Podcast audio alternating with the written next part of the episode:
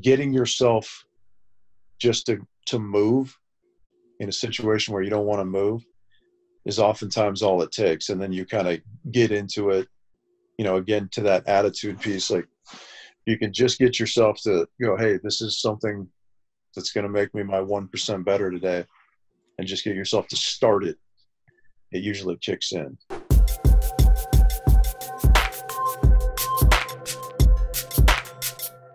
All right, I'm here with Rich Lambourne. Rich, thank you so much for being here. Uh, you're welcome. Thanks for having me. Absolutely. All right, Rich. Whew, you have an awesome bio here. You went to BYU. You majored in Japanese. You're the starting outside hitter for the program's first ever NCAA national championship. You played pro indoor for all kinds of different teams in different countries. You have uh, World Tour gold medals, NORCECA gold medals. You're a two-time Olympian and an Olympic gold medalist for Team USA in 2008. You're the current coach of Taylor Crabb and Jake Gibb, USA's number one ranked team on the beach. You also have broadcasting experience for the AVP on Amazon Prime. Uh, your IG is at Richy USA. That's at R I C H Y U S A. Rich Lambourne. Thanks again, bud. That was well done. It made me pseudo important. thank you. Thank you. All right, we'll jump into the first question. What does living an inspired life mean to you? Yeah, I was gonna in our little uh, pre-briefing. I was I was gonna tell you I appreciate you sending me those questions because uh, like this this way that you think about things is is a little bit not foreign but like new to me because that's I feel like a more modern term this inspired living mm-hmm. concept. Right. So I don't know that I've ever really um, thought about it in that terminology. You know what I mean? But mm-hmm. like to, to me, living an inspired life, I guess, would be surrounding yourself with people who are better than you. That's that. something you aspire to. Love that. Uh, you, you, know, and I mean that can be in all facets of life. Somebody who's nicer than you, somebody who's smarter than you, somebody who's more talented in in some arena than you. Um, because I think uh, maybe we get into this a little bit later in the in the conversation about you know quotes and stuff that are inspiring. But we always used to have a mantra with our 08 team that if you're not getting better, you're getting worse, right? So uh, being surrounded by people that will elevate you in some way, I, I, think would be a way to live an inspired life. I absolutely love that. You know, uh, Rich, this project is called The Tools Within, and it's for athletes um, who are, you know, w- the whole goal is to try to inspire them in and out of the game. Because I think now more than ever, you know, um, living an inspired life, both as an athlete and just in regular life, is extremely important. Yeah. You know? And and so yeah so these are all about tools and i, I want to carry that further into practice you know um, what what does having an inspired practice mean to you? Well first of all let me comment on the title of your your project the sure. tools and i think if you were to poll most of my teammates uh, they would unilaterally say that i was the tool within the team so um, it's good to have me on this on this subject. Awesome Uh, what what does that mean in practice?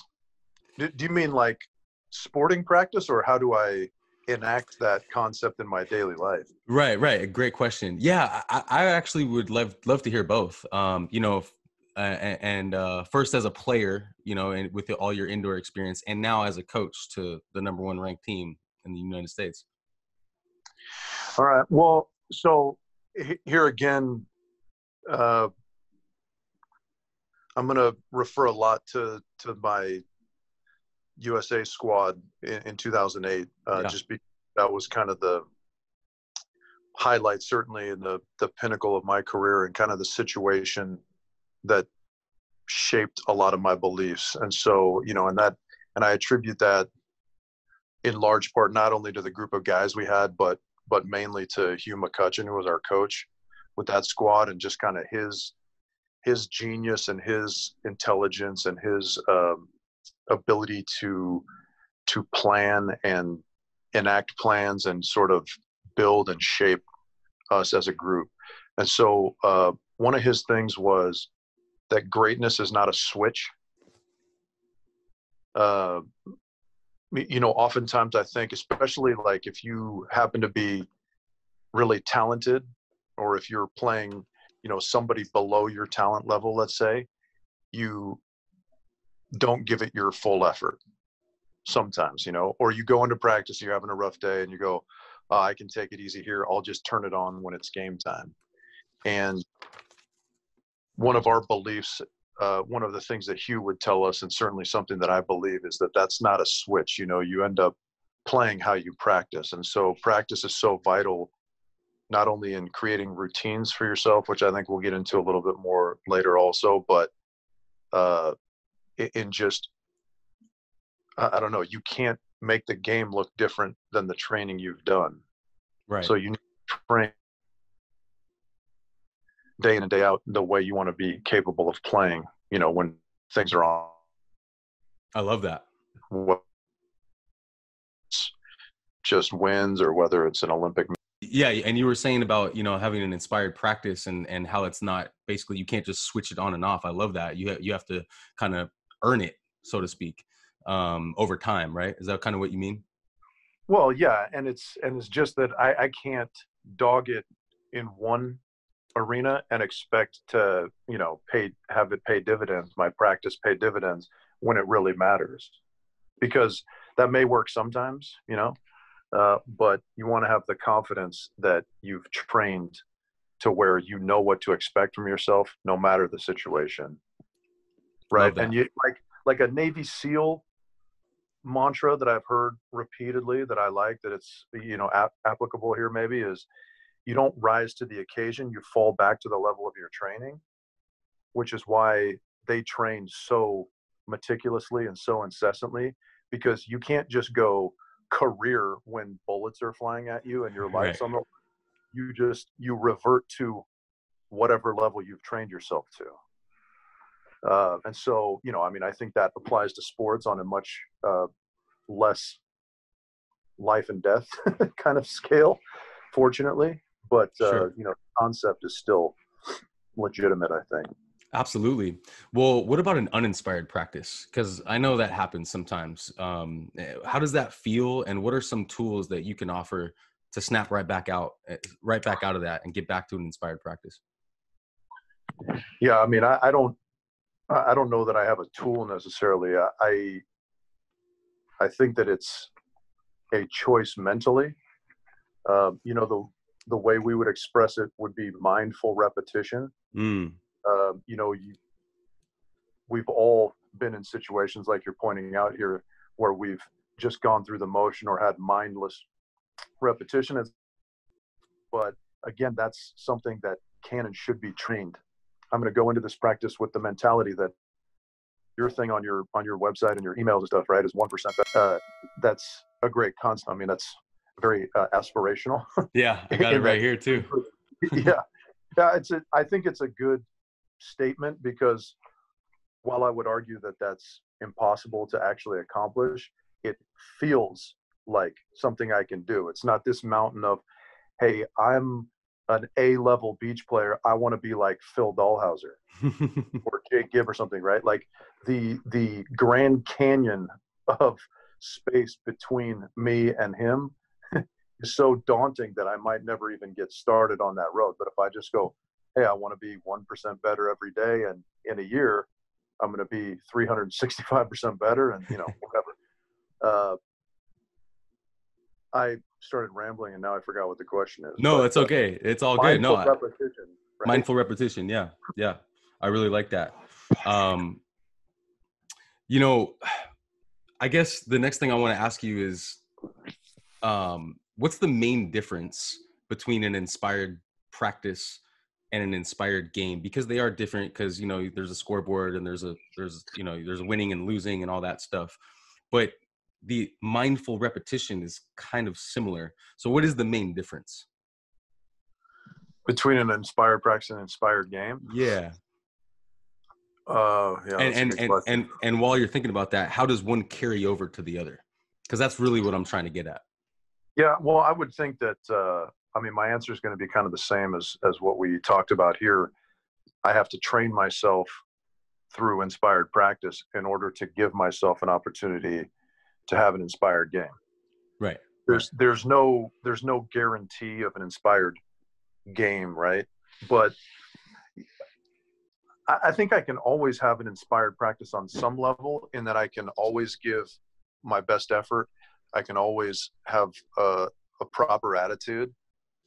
And, you know, I can always, there are certain controllables. There are certain things that, you know, we can have under our control to a certain extent. Those two that I just mentioned, the um, effort and the attitude, yeah, but also communication is one that I can control, right? Absolutely. So those are things that I have to train, and those are ways that I can have a an inspired practice. Right, right. I can control those things. I'm not. I can't control the level of my play, unfortunately. I'm gonna I'm gonna fluctuate a little bit there, and the reason I'm practicing and the reason I'm controlling all the other things that I can control is so that I can minimize the variation in the level of my play, right? And so the more I can have those inspired practices and groove that into me, the more likely I am to have an inspired game. Love that. I love that. Uh, let's move into mindset, Rich. Can yeah. you give us a little glimpse of your mindset again as a player and a coach, um, uh, pre, during, and post training sessions and games? Just give us a glimpse of your mindset. My mindset, yeah. Uh, I know it's a general kind of thing, but yeah, just just any anything that comes to mind. Well, to, to kind of piggyback on that, uh, control the controllables. Yeah. Idea. Uh, I I like a mindset, and I I think you know when I say we, I mean me and Jake and Taylor as a team. Mm-hmm. Uh, most often prefer to focus on our side of the net, things that we want to do, things that are under our control, and how we can kind of minimize that that variation in the game. Um, so that's kind of our mindset going in, and then we have to have a bit of an adaptive mindset during the game. Ah, can you talk about that a little bit? Yeah. So we go in with a game plan. Okay. Say we're playing Phil and Nick. We we say we want to do X, Y, and Z to start. And then mm-hmm. we've constantly got to be doing some sort of uh, math in our head as to whether or not this is working. Sorry, I don't working, mean to. I don't mean to cut you off. I think you're blocking the camera just a little bit. Oh, oh yeah, there we go. Yeah, no worries. so yeah, yeah, keep going on that. That was great. So, so yeah, we've got to constantly be evaluating, right, in yeah. our mind. Is what we're doing working? If it is, great. Let's kind of double down on it and see if we can ride it to victory. And if it's not, what adjustments do we need to make? Um, and then you know so again the practice versus game thing that's something we have to train because you can't just go out there and expect to make real-time adjustments as quickly as they need to be made in you know relatively short sets and short matches uh, if you haven't sort of trained that concept right? I and then post game our our mentality is uh, you know kind of a quick debrief. What did we feel coming right off the court? What were we thinking in certain situations? And you know what worked what didn't work and you know just kind of try and catalog that a little bit for the next time we meet said opponent. Cool cool. You know when i was talking with karch shout out to karch Kiraly uh, um, he was talking about adjustments and and i asked him you know you know what was some of his mindsets over the years and he was just like i was constantly making adjustments you know and if you're not making adjustments you're just you're just behind you know and i think a lot of the youth athletes out there need to kind of get better at that in that moment of not being so reflective or so visualization for the future but just making the adjustment on the other side kind of the other thing he was talking about was like a puzzle it's like a puzzle and mm-hmm. you're just trying to figure it out well yeah there's well because there's a there's this constant evolution, right? Because mm. you and I play each other, and let's say you win, and so my job is to figure out what adjustments I need to make to beat you, and right. maybe you stick with what worked in beating me there, but conceivably, hopefully, you know, from my perspective, I figure out the right adjustments I end up beating you, but now it's on you to make those. You know, I mean, this Yeah, seesaw battle that, I mean, hopefully is ratcheting us all up in level. But if you don't make those adjustments, you're going to be stuck at the bottom of that that seesaw, right? Absolutely. Absolutely. Um, let's carry that a little further. And can you give us a glimpse of some self talk? And, you know, self talk meaning like in the actual moment of competition, you know, what is going on in the mind? Is it, I know we're talking about like, uh, you know, the, you know, solving the puzzle or, and making these adjustments, but is the self talk like confidence building, technical stuff? Um, you know, what, what does the self talk look like a little bit? Yeah, I uh again that wasn't really necessarily that big of a part of of my game and it's Okay. you know it is very uh kind of abstract in that there's no there's no right answer, right? Mm-hmm. But I I felt like for me that's kind of a routine thing. You know, like we talk about routines a lot as it pertains to, you know, serving, for example. You want a good service routine so that you know, zero zero looks just like 24 all or, you know, whatever, 13 all in the fifth. Um, and I think with self talk, uh, that concept is important as well, in that I would engage in a lot of communication with my teammates as to, you know, what row we're in, uh, if we're in serve receive, you know, hey, I got this seam, you got, you know, this ball, whatever, with kind of this pre talk and then you know like kind of once we have that quiet moment when the person's about to serve just i don't know trying to relax. There's really not much talk at all just good breathing. But what was important in that whole equation was the consistency of routine. Yes. right? So that you're not rushed into serve receive let's say let's just use that as an example. You're not rushed into action and so there's this frantic energy. You want to be as calm as possible just so that you can re- more easily revert to your muscle memory and your training Love it. Love it. Yeah. Uh, most champions I speak with are all about calm, staying calm, finding the calm, doing whatever it takes, whether it's breathing or, you know, thinking of something to just get them calm and relaxed. Yeah. That's awesome. Uh, let's let's. Oh yeah, actually, I wanted to ask you about stoppage time. Uh, in our sport, in volleyball, beach volleyball, indoor volleyball, there is so much stoppage time, right? After every whistle or during timeouts. Um, how do you how do you guys utilize stoppage time um, other than strategy? Because I get that part, but there's so much that stoppage time. You know. yeah we have less of it in beach volleyball because we don't have like the technical timeouts we have the one but we don't have uh, 8 and 16 um, yeah we uh we just use it to sort of reassess you know what i mean i was talking about that math of adjustment Mm-hmm. Uh, and it's a good opportunity for us to kind of talk through as a as a three person team instead of trying to have little pieces of com- uh, communication in between whistles. You know, now we have a full minute or ninety seconds or whatever it is to hash that out a little bit. Uh, And, and, and yeah. Oh, sorry. Go ahead. yeah, my guys are are particularly good at taking the reins in those discussions. Uh, you know, because my preference is to defer to them on all matters strategic. Uh, just in that they they're the ones out there seeing what they're seeing on the court, so that's really the most pertinent information to us, right? If I have something that is glaringly different than what they think they're seeing, I'll say it. But uh, I like to defer to the the people who actually have to go out and act, rather than me sitting around going, "You should have run that line shot down," or you know whatever. it is. right. Right. No, that makes sense. Yeah. Um, I just to build on that. So, how much of that time is right here, right now, in the present moment? How much of that time is reflection on what just happened, and how much of that time is let's set up what's going to happen next? Uh, yeah, I mean it's it's probably equal parts all of that. Cool. We will sort of close a timeout with, uh, "Hey, what do we want to do out of this timeout?" Did I lose So you you? get a little bit Oh, of that reflection, a little bit. What are we going to do right now?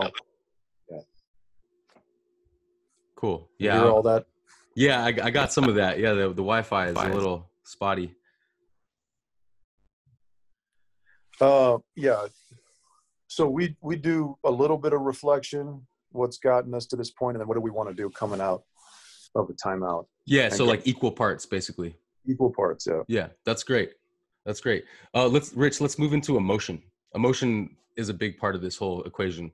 What are the differences and similarities in emotion from both an inspired practice and an inspired game? I'm not sure I understand the question. What's the what's the similarity in emotion to what? Uh, yeah. So like, um, I guess what I'm trying to get at is, you know, the whole idea is to try to get to the inspired game, right? But what are the similarities in the inspired practice to the inspired game, and how does it carry over emotionally?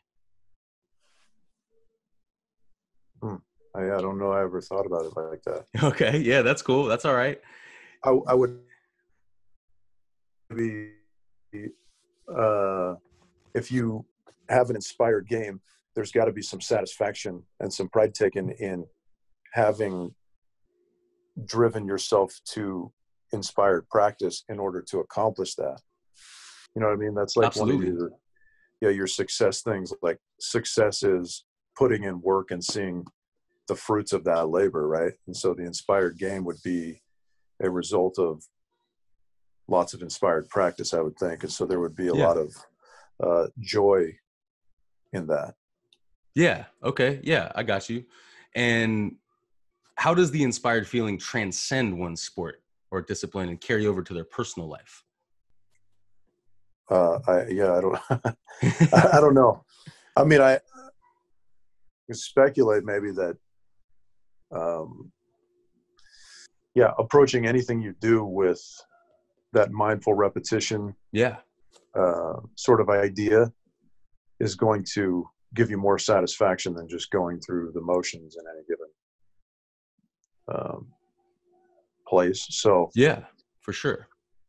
Yeah i guess it can carry over that way just in in sort of the discipline element. Yeah, for sure. Yeah, I I know these questions are kind of like it's tough to think about a little bit because it's we we we as athletes as coaches we we don't really think about these things, but for the kids, for the youth, for the up and coming athletes, you know, I, I think it really is important to start thinking about, you know, how, if I'm really into a sport and I'm fired up, you know, um, and I'm maybe I'm doing well at a sport and I'm just feeling that good feeling, maybe I'm winning, you know, and how can I how can I carry that over to you know be a business person or or be a teacher or or do doing something away from sports? That's kind of what I was looking for.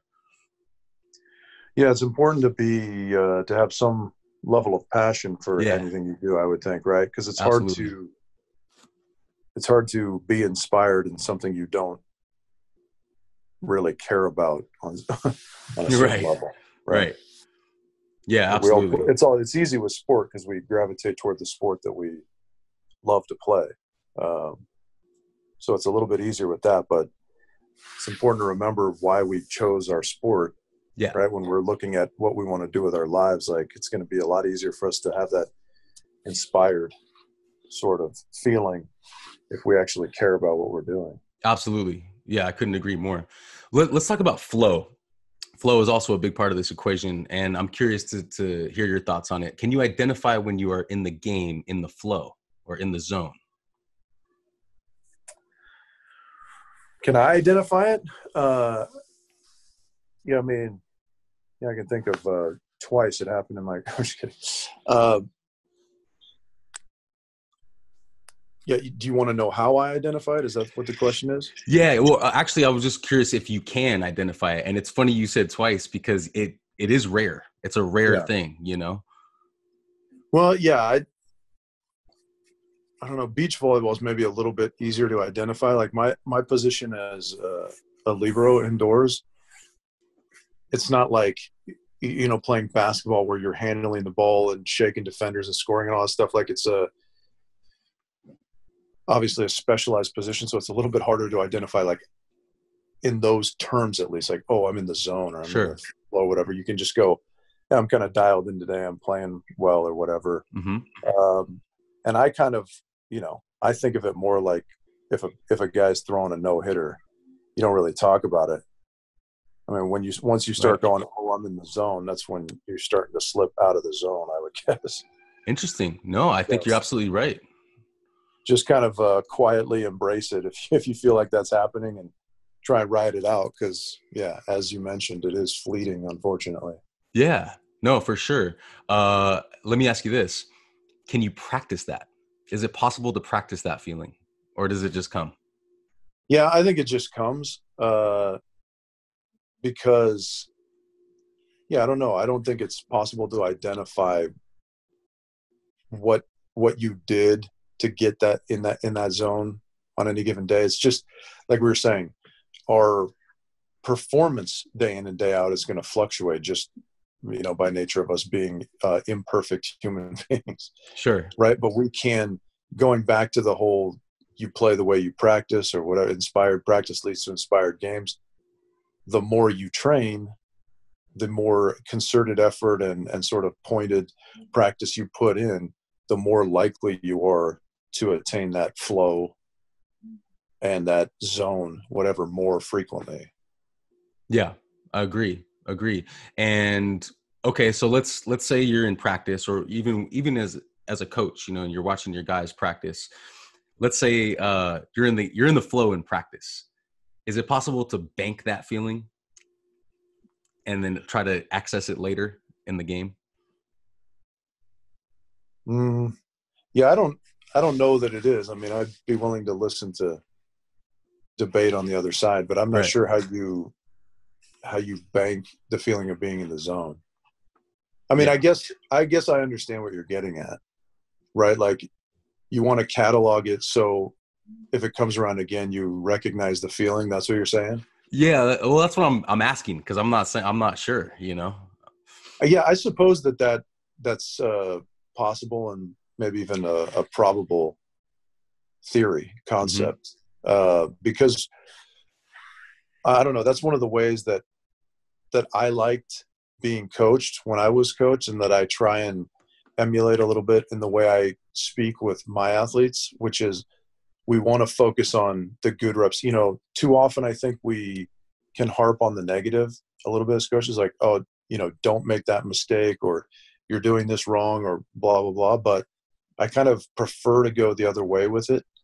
Hey, here's this jump serve that you just hit really well. Let's remember that feeling. Remember right. what that toss looked like. Remember what that approach felt like, and remember, you know, I don't know what what your contact point was, whatever. Uh, but yeah, groove that feeling and seek to attain that feeling, and it probably is similar with that concept of being in the zone, right? Absolutely, yeah. The groove that feeling. I like that phrase. That's that's good. Yeah, because I, I've uh, look. This is a challenge. You know, it's not easy to just be like, yeah, I'm going to be in the flow. I'm going to bank it. I'm going to I'm to access it at game point. You know, that's that's mm-hmm. unrealistic. But eh, I think for me, and again for this project, it's something that's worth starting to think about you know it's like maybe there are maybe are there are ways that i can maybe start to bank certain things like that. I can i can bank the feeling of oh yeah i was really in the groove at that one practice. I'm going to try to remember how that felt. Okay. Yeah. Yeah for sure. I know it's it's a it's definitely a inquisitive thing for me. I'm trying to figure out what other people think about that. Um let's let's move on. Let's talk about sources. Rich, where do you get inspiration from? Yeah, like I was talking about early on, uh, I get inspiration from people around me. You know, uh, Jake's an inspiring guy, an inspiring guy. I've got a few friends that uh, very inspirational to me on different levels. Uh, so I, I get it from the people around me. Love that. Love that. Uh, how do you stay inspired when you're away from the game? Uh, well, yeah, I just do other things that I like. uh, yeah, so I mean, you know, we we spend so much time around the game that being away from the game is it makes it easy to sort of put it volleyball on the back shelf, you know, and and just kind of focus on other things. Yeah. Um, and and before we move on, I just want to ask if you have any advice for the youth athlete out there right now who's struggling with staying away from it, um, and and struggling with finding inspiration outside of the game during, especially during this quarantine time. Yeah. Uh, yeah. I know it's tough. Yeah, I don't I don't know that I have any any tips for how to deal with quarantine. I can't imagine as a as a kid having school and just junior sports and all that stuff taken away from you. Uh, right. That's got to be terrible. Um, but you know, hypothetically, once we get back to normal life, um, I, I would look for interests outside. You know, if you can play other sports, I think that's very helpful. I mean, we have too much kind of specialization or single sport athletes or whatever in our in our country anymore, right? And what I find, well, I, I shouldn't say I find this like I've done some study. What I feel like can happen a lot is is kids get burnt out. Right. You, you know, I don't know when you started playing volleyball, but I didn't start until I was in high school. Mm-hmm. So, you know, by the time I got to college, it was only like my fourth year of playing. Oh wow! Or whatever, right? You know, and so uh, kids nowadays are starting nine, ten years old, playing, you know, school and club all the way through. So they're at like eight, nine years of volleyball before they even get to college, and like, I don't know, you're you're starting to get bored with it if it's been your whole life for almost a decade, right? And you're really just now getting into anything important or exciting or whatever, right? Um, yeah, so you're saying like go play other sports, go do other things, right? Yeah, don't you know? I mean, don't put all your eggs in in one basket because if that's the only place your inspiration comes from, then without it, you're you're sort of lost, right? I like that. Uh, and so, like yeah, if it's another, if you just love sports, another sport's great. If you love painting or something, you know, other disciplines. Yeah. yeah, other disciplines, just things to yeah, I, I don't know. That's one thing I feel like we've all learned from uh, quarantine is we love our loved ones, but being around them nonstop with no break is going to cause us to murder at least one of our family members, right? For sure. And, and so it's important. Like normal life allows us the opportunity to go, you know, elsewhere for inspiration to, you know, make it an answer to your question, but just allows us to sort of not be so hyper focused on one thing and get burned out by that thing you know? Yeah no i i totally hear you yeah. Um cool awesome. Um dude let's move into the lightning round. Again answer these how you want. If you want if you have stories or anything that's totally cool. How do you define success and what does being successful mean to you? Yeah i think success is just accomplishing what you set out to accomplish. Um yeah i mean you know that it doesn't have to be monetary uh, yeah. but i think you know setting a goal and achieving that goal is a good definition of success. Yep i agree with that. How do you consider the idea of failure? How do i consider it? Yeah how do you uh, consider it? yeah it's it's hurtful uh, in in beach volleyball it's really quite interesting because you know, I mean, you tend to play a couple matches a day, so you could have a loss uh, or a failure to win, if you will.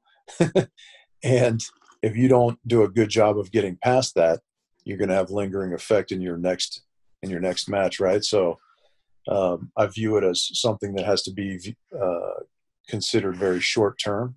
Mm. Uh, okay.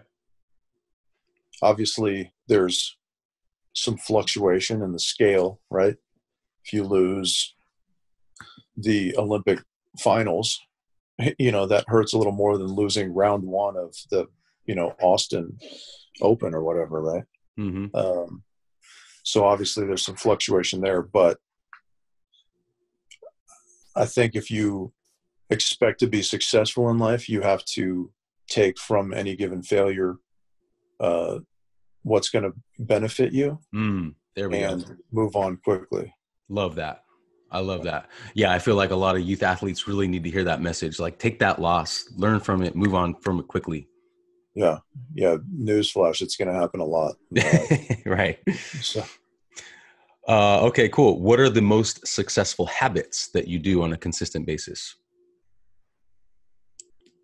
Mm, my most successful habits yeah, probably my most successful habit nowadays is I I exercise pretty regularly.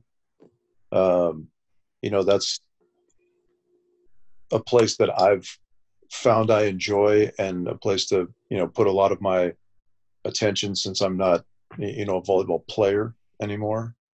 Um, and so, you know, when we're not in practice, I like to dedicate my my efforts there. So that's kind of where most of my habits lie, I think.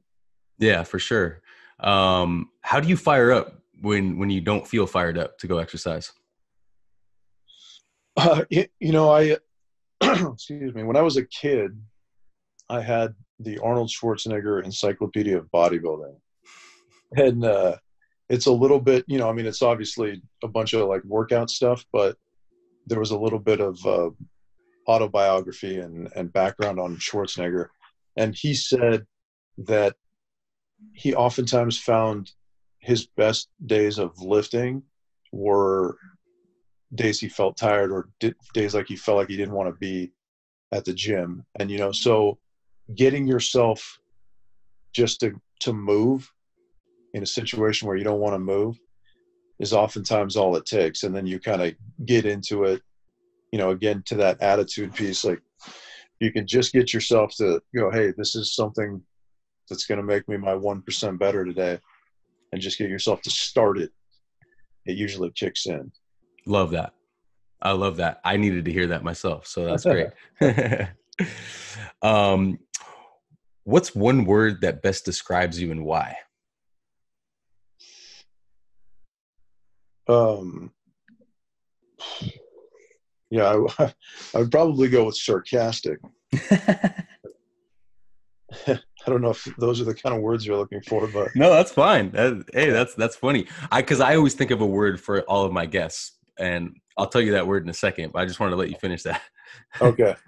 Yeah, I just uh, I don't know. I, I grew up in a very sarcastic environment, and I don't know. It's a preferred brand of humor, I guess. I think it's a strength of yours, man. When I listen to you on the broadcast for Amazon Prime, it's fun to listen to. Oh, I appreciate that. well, yeah, the like word things fun, yeah. Yeah, absolutely. Uh, the word I came up for you uh, is versatile. You know, I I played uh, libero myself, and you know, I I I found out you were an outside hitter first, and then you became a a, a libero, and now you're a beach coach uh, for the number one team in the United States. Does that word resonate with you? Versatile? Uh, yeah. I, I don't know that it does. Okay. that's, I mean, no, I, the way you characterized it, I appreciate that. I don't know that I would have ever assigned myself that word though. Okay. All right. Yeah. I mean, you know, that's, but that's what's interesting about this exercise. Is yeah. It's always interesting to see how other people see you or think of you, right? Yeah, and and broadcasting skills too. I mean, that's a lot of skills right there. well, yeah, I don't know. It's mostly just pretending anyone cares what I have to say. In my mind, it's going super well. I love that. That's hilarious. Um, cool. Let's keep moving on. For you, what is the most important lesson that has helped shape who you are today? And most I, while yeah, and I know while you're thinking, I know it's a tough question for a lightning round. It doesn't have to be one lesson, but just anything that comes to mind that has helped shape you.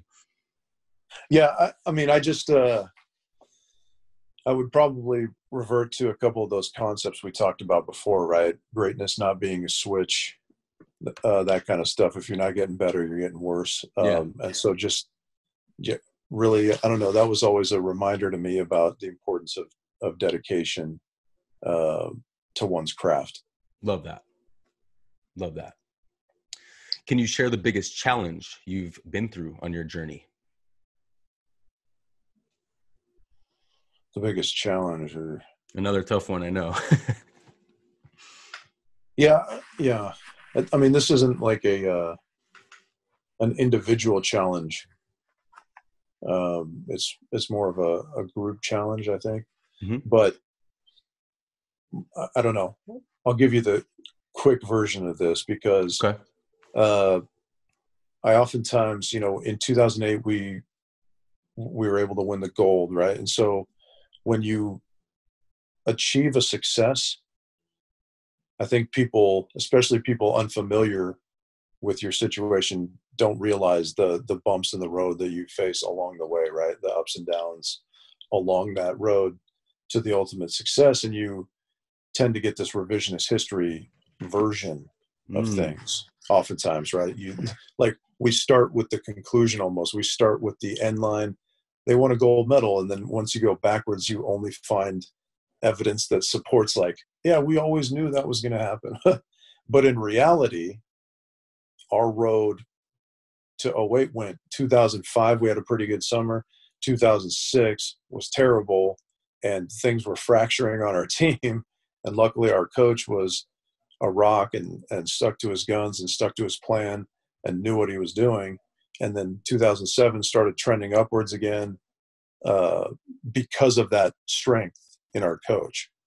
Um, and then you know and then like i said in 08 it, it ended how it ended but uh, that was the 06 was probably the biggest challenge because we'd come off a successful summer the year before where we beat Brazil in Brazil, the team that had just won gold in Athens, um, with like a ragtag crew. you know, it was this great, great uplifting thing, and we thought we were just going to keep rolling, and we didn't, and things could have fallen apart, but they didn't. Fortunately, thanks to uh, our coach, and yeah.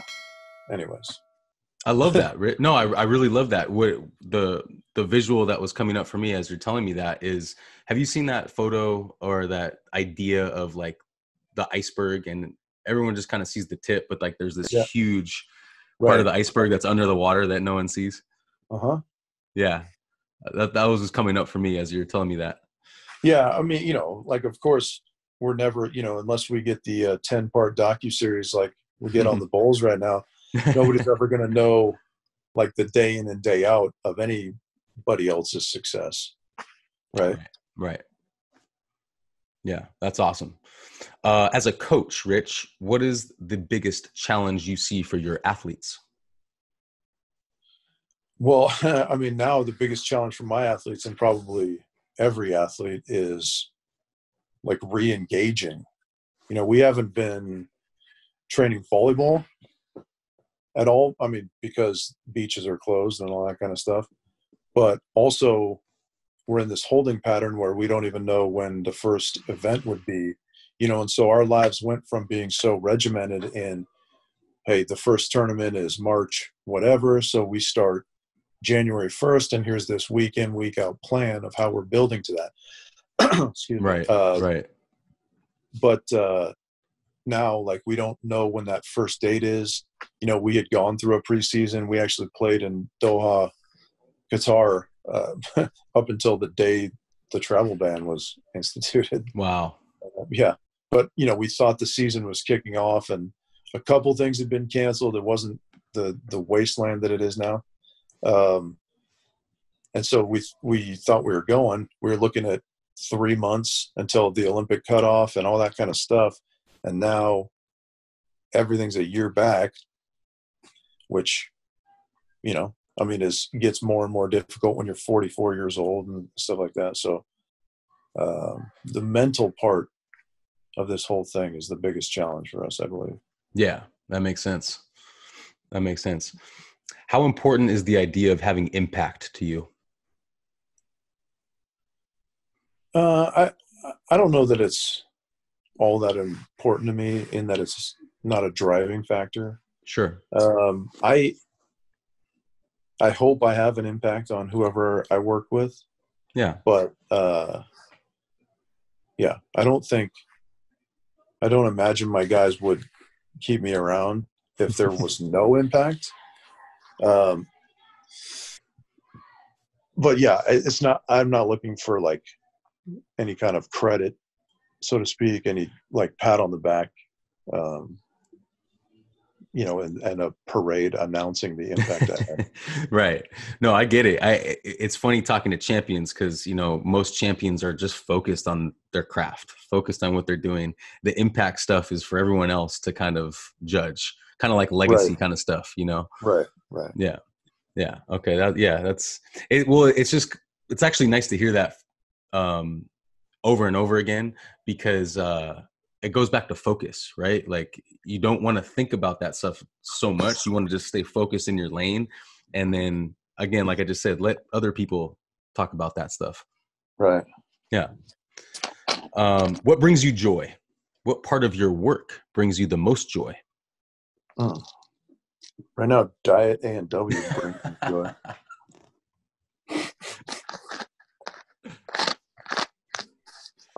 what brings me joy?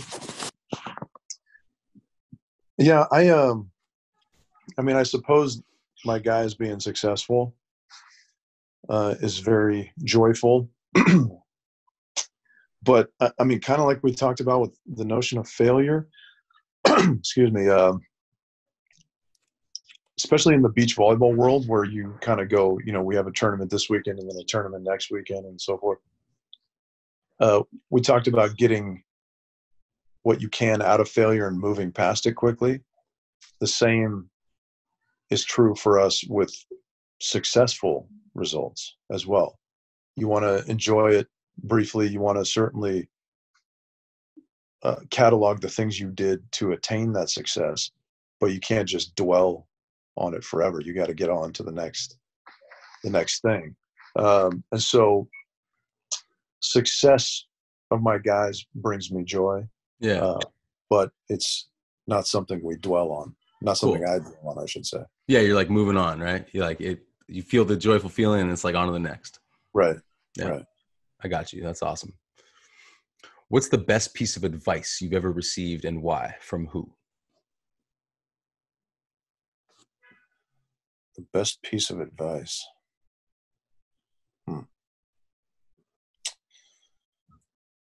What's the best piece of advice you ever got? I love that. Way to pull it, way to throw it right back to me. That's great.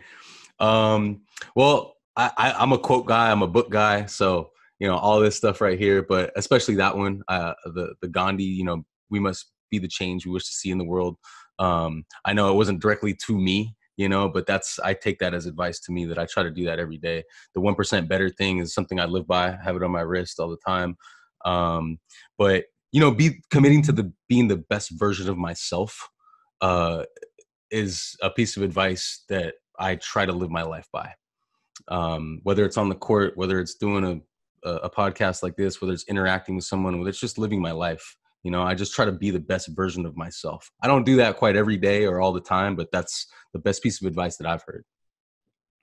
To be the best version of yourself. Yeah. I'm I'm in shock that I always thought that Gandhi had said that directly to you, but Oh really? Oh yeah. No.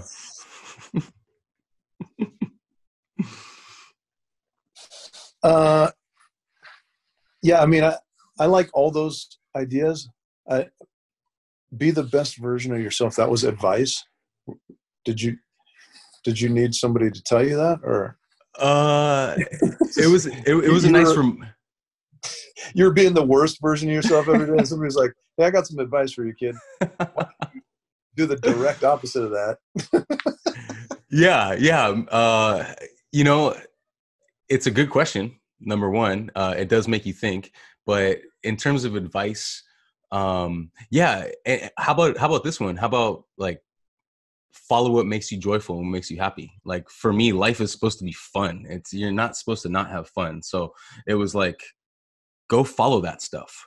Um, for me, also, I'll, I'll tell you, I'll, I'll, tell you this actually. When I was um, when I was a teenager, uh, and I was trying to figure out what I was going to do with my life, um, I, I was a baseball player, and I was I was pretty good. I, I, I wanted to be a Dodger. I, I, was I wanted to be a shortstop for the Dodgers. That was my thing.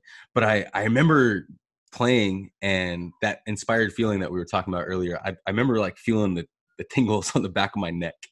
Um, don't mean to be TMI or anything, but like I, I remember that feeling like, oh yeah, I'm in the flow. I'm doing what I love to do. I'm feeling so good. So I gave the advice to myself, which is whatever gives you that feeling, just go ahead and follow that. Nice. This just went full Matthew McConaughey acceptance speech. You know what I'm talking about? Yes. He's his own hero, and you give yourself your yes. best advice. that, was, that was my younger self giving advice to my older self. That's so awesome.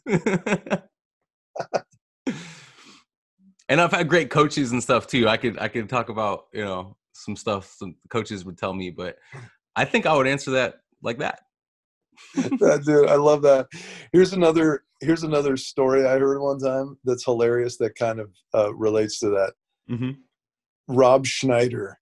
I don't know if you're like a Howard Stern guy or not, but yeah, Rob I like Schneider's, Howard Stern. so Rob Schneider's on Howard Stern's show, and he's talking about uh, somehow the topic of Steven Seagal came up, and kind of okay. what a what a maniac that guy is. Okay. Rob Schneider goes, I did a movie with him with Steven Seagal one time, and uh, he like summons me to his trailer, and it's like this two room trailer, right? So Rob's like sitting in the uh, the waiting room, whatever, and Steven Seagal comes out and goes, "I just read the greatest script I've ever read." And Rob goes, "Oh, really? That's cool. Who wrote it?" He goes, "I did."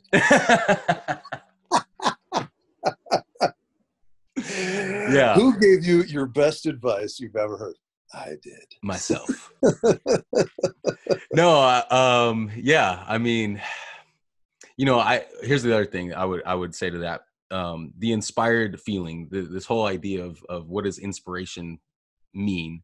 It's like we pull advice from all around us. We like we pull it from our friends, our our coaches, our teammates, our these books, these people, these, these iconic figures um, I think it's really up to us. Uh, oh, there we go. There we go. My friend Aaron, Aaron Felton, shout out Aaron Felton. He told me the best advice I've ever heard, and I'm going to share it with you right now because you got me thinking about it. So great job. Okay. Uh, a Santa Monica guy, Aaron Felton, awesome guy. He told me one time, he looked right at me and he said, You know what, Aaron? It's all up to you. And I'll never forget that because everything is up to you it's how you want to perceive things it's it's, it's how you want to go about your life it's how you do you want to be inspired do you want to be uninspired do you even want to think mm-hmm. about that stuff um, everything is up to you. Your relationship with money your relationship with love your, your relationships in general uh, your relationship to you and your younger self and your older self and your place in the world it's all up to you. We have that choice in every moment. So that is the best advice i've ever heard. Awesome.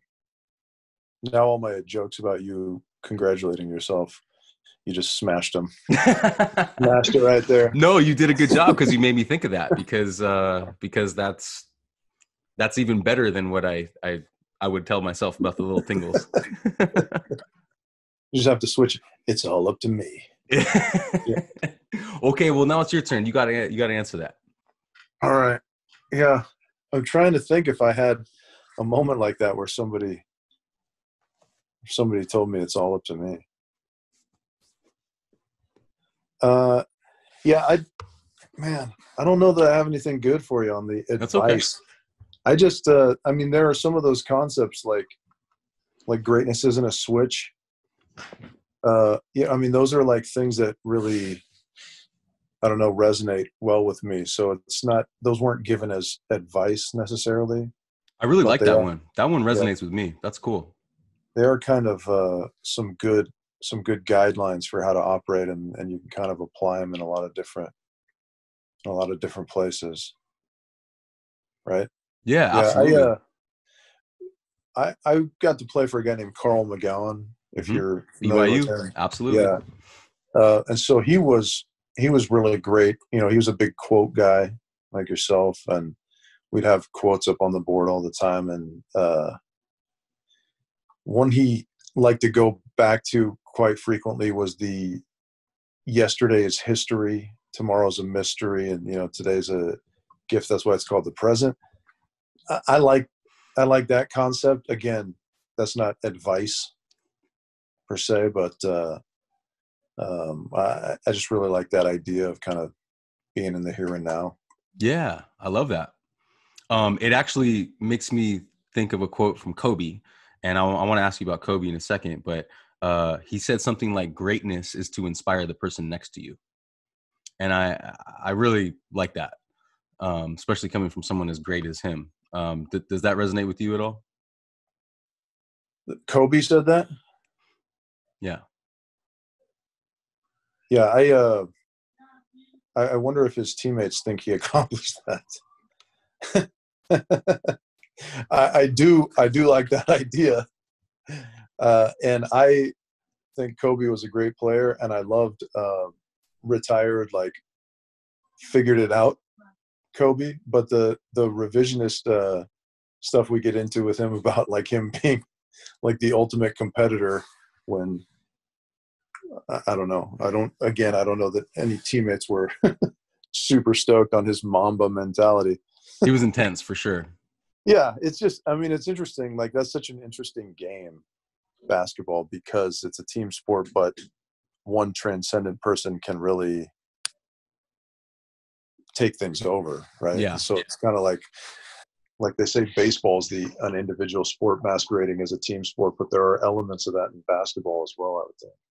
Yeah, no, you're absolutely right. I think the biggest thing about Kobe is is that for me anyway, um, is that yes, he was kind of like super intense on the court, but I think the the the biggest reason why he was so impactful on um, on the world, we saw that with his you know with his unfortunate passing is it's what he did after that. You know, it's it's what it, he, with the Oscar, with the coaching, you know, being a girl dad, um, and just kind of trying to commit to being the best version of himself. I think a lot of people connected with that. Yeah, I would agree with you there for sure. And did you ever have any run-ins with him in uh, in Beijing, in the, uh, Olympics? Uh, we, well, yeah, we saw those guys a bunch, but uh, Kobe was actually probably the coolest of all those guys. Cool. Um, just real, you know, engaging and uh, unfortunately and bizarrely, that's not always the case. You would think that if you're at the Olympics, like all the kind of athletes have this camaraderie, but like those guys are stars on such a different level that it's, I, I think it's probably difficult for them to just shut it off and be kind of normal people. But sure. Kobe, was, Kobe was pretty much like that, like super cool, especially to the U.S. athletes. And cool. we, uh, right after the Olympics, we got to go to this Oprah Winfrey show. She had all the medalists, I think, and you know we're in this park in Chicago or whatever. Mm-hmm. And the dream, the dream team, you know, uh, was obviously the focus of who she was talking to. But yeah, Kobe was super cool there too. Awesome, awesome. All right, just I just got a few more here for you, Rich. Um, you might not like me for this question, but I'm gonna I'm gonna shoot for it anyway. What is your ultimate why?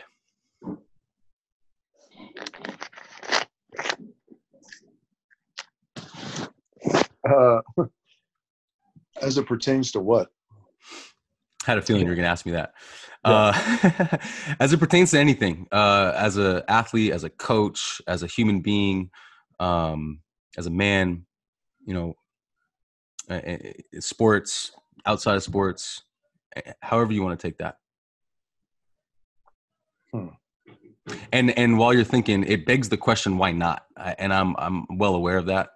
Um, but you know, you you inspire me because of many different reasons, but um, not just your your accolades and your your successes, but how you're giving back. You know, so maybe you can answer it like that. Like, why? Why are you even doing what you're doing now? Uh, yeah, my why on that front is uh, that I love the game. I I love uh, the opportunity I've had to kind of learn mm. in beach volleyball. That's cool. Uh, because you know I played plenty during the summers just living in California, but certainly I didn't play on a professional level on the beach, and so you know at the at the elite level of the sport, there's so much that goes into it tactically and training wise, and you know strategically. Um, so that's all stuff that I've had to learn, and I'm, I'm still learning day in and day out. Uh, and so the opportunity to learn, the opportunity to stay involved with the sport, and the opportunity to work with uh, two guys that I love a lot is uh, is my why. I think that's awesome. No, I, I love that. That's great. Um, looking back on your journey, is there anything you wish you could change and why? Yeah. Uh, yeah, I would change. I would, yeah, I would change that. Uh, like I myself would be a better teammate, especially sort of later in my later in my career. Um, yeah, like I'm a, I, I consider myself a really good team player, but I don't know that being a good team player and a good teammate uh, are the same thing. Because, like, I think I was one and not necessarily the other a lot. You know what I mean? Uh, like kind of know what you mean, but could you expand on that a little bit? Yeah. So a good team player, as I would define it, is somebody who fulfills their role well on any given team, whatever that role is. If you're Clay Stanley and your role is to bomb aces and just club D balls, then like then that's what you do. But mm-hmm. my role was different than that, and so uh, I wasn't I wasn't like an attention seeking guy. Uh, I just wanted to do my job mm-hmm. and you know support the team as best I could, and so I think that made me a good team player. But as we kind of as, as my career went on, you know, there's younger guys that come in and like the culture had kind of shifted and you know whatever things were different than what I was accustomed to, and I don't know that I adapted well, tried to help guys assimilate well, you, you know, got the most out of my teammates that I could have maybe. Yeah. So the things made me not the greatest teammate, although I was still a good team player. Cool. No, that's uh, that's actually really well said. Um, I don't know if you have the pyramids in front of you, and you don't have to look right now. But basically, the idea of those pyramids is those are roadmaps. Um, you know, John Wooden's roadmap was obviously really successful for him and his teams. You know, this this um, uh, pyramid of inspired living for me is my roadmap. Um, would you recommend or uh, would you would you would you have your athletes let's say let's say taylor and jake or anyone listening out there would you recommend that they make their own roadmap for themselves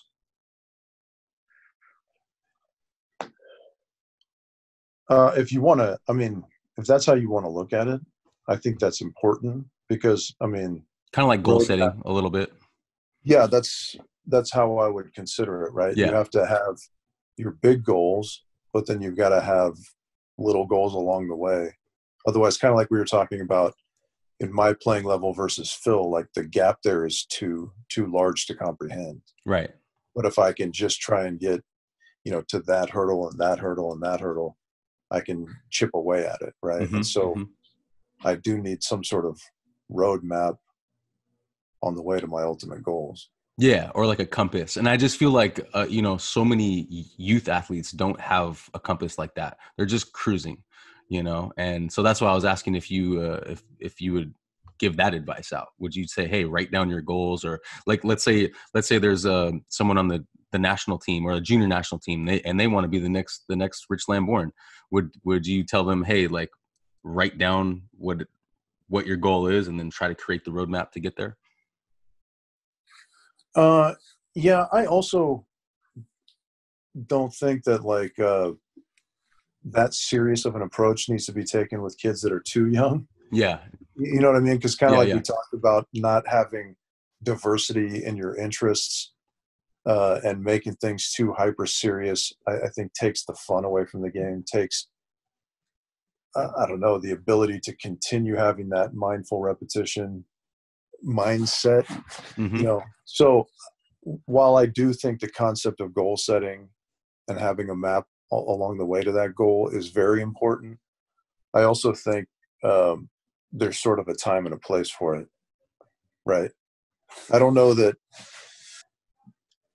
yeah i don't know what the what the age would be right. but i mean i'm pretty sure if i'm 12 years old and someone's telling me how to you know roadmap my way to college volleyball like that's just too i think that's too serious. Like yeah like more just have fun with it right now right? Yeah i mean have fun learning the game. Yeah. Find joy in just playing the game and figuring things out. Uh you know there's plenty of time to get serious. I like that. No that's that's actually great advice. Um cool. Last question. Having achieved the peak of athletic achievement with your gold medal, what does fulfillment mean to you?